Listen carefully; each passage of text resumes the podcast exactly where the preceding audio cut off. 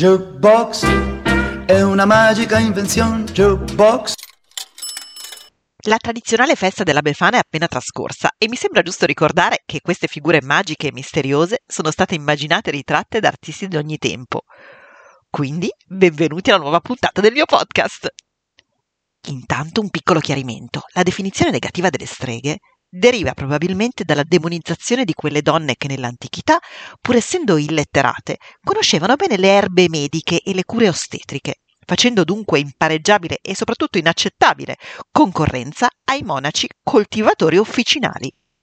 Fu dunque un problema meramente economico che, verosimilmente, portò all'identificazione delle levatrici e delle curatrici con le fattucchiere demoniache e così al loro sterminio. La Befana ne rappresenta invece una variante diciamo benefica, perché purificata dalla tentazione seducente di giovane e curativa figura, e infatti al volto sporco di fuliggine dei camini da cui passa ed è raffigurata vecchia perché porta con sé l'anno passato e soprattutto indossa un umile fazzoletto al posto del cappello appuntito che catalizzerebbe il diavolo. Per distinguere le due icone, inoltre, generalmente la strega cavalca la scopa volante dal lato del bastone, mentre la befana spesso la usa al rovescio. Molti artisti dal Medioevo rappresentarono le streghe, i lorriti e i sabba, ma questa figura ha origini ben più antiche. Esseri diabolici capaci di stregonerie, filtri magici e altri incantesimi compaiono già nel mesopotamico codice di Hammurabi, poi nella cultura egizia e ovviamente nella Bibbia, dove si racconta della lapidazione dei necromanti. La cultura greca è piena di maghe come Medea o Circe, pericolose sì, ma anche molto rispettate. Sarà però appunto con l'avvento del cristianesimo che il tono diventerà accusatorio verso queste donne, perché ritenute propense a legami anche carnali con il diavolo. E la narrazione sarà poi implementata da scrittori giganteschi come Shakespeare o Goethe che inseriranno le streghe nelle loro scene letterarie e teatrali. Certo che pure i grandi pittori non sono stati da meno. Fra i più famosi, Goya dipinse un inquietante sabba e Salvator Rosa realizzò molti dipinti con streghe, come se ne fosse ossessionato. Diversi artisti descrivono in maniera fantasiosa i riti e le consuetudini delle streghe, ma anche le cronache storiche, quali processi ed esecuzioni, a cui spesso queste povere donne erano soggette. Poiché la tematica si presta ovviamente a scandali e pruderie, non posso esimermi dal raccontarvi del pittore tardo ottocentesco Giacomo Grosso, che espose alla prima Biennale di Venezia un'opera impudica intitolata Il Supremo Convegno, con cui fece arrabbiare il sindaco, che già si vedeva scomunicato quando il patriarca, futuro Papa Pio X, condannò il dipinto a mostra non ancora aperta.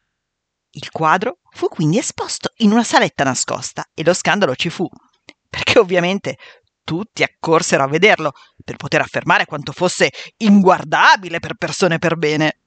Grosso vinse persino il premio popolare di mille lire e riuscì a vendere il quadro ad una società statunitense, che però purtroppo lo perse in seguito ad un misterioso incendio avvenuto durante una mostra itinerante.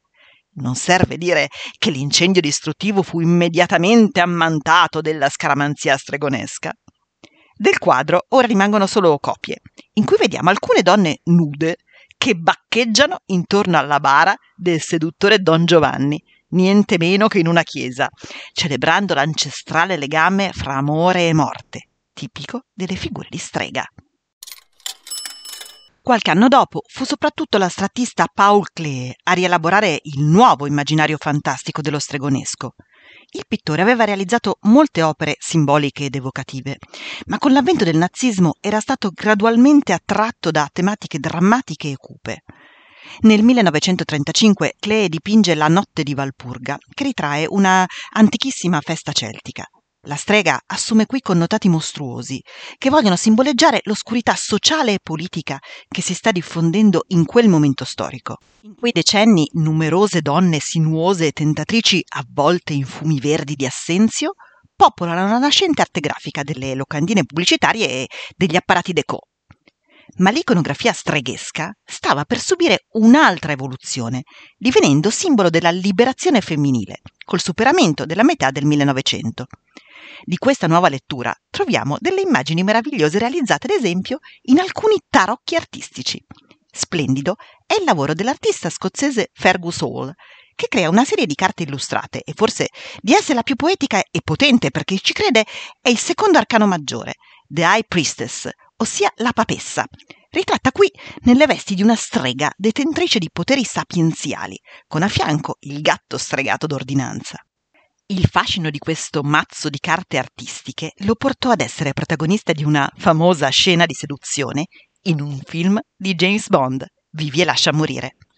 Infatti, come spesso accade, la popolarità dell'iconografia conseguì dapprima la sua sdrammatizzazione in chiave mediatica e poi persino la sua rivalutazione positiva nella figura della maga.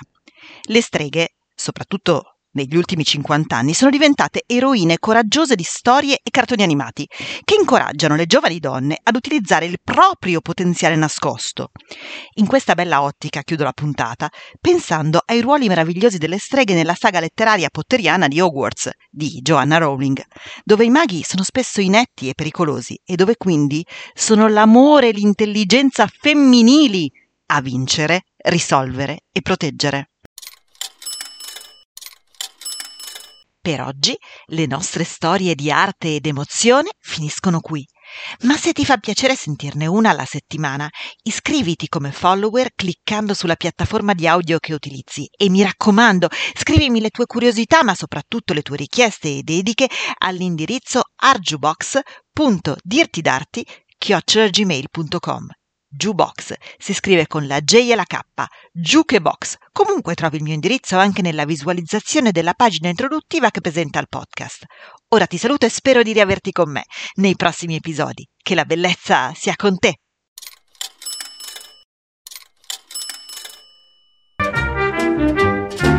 Jukebox è una magica invenzione. Jukebox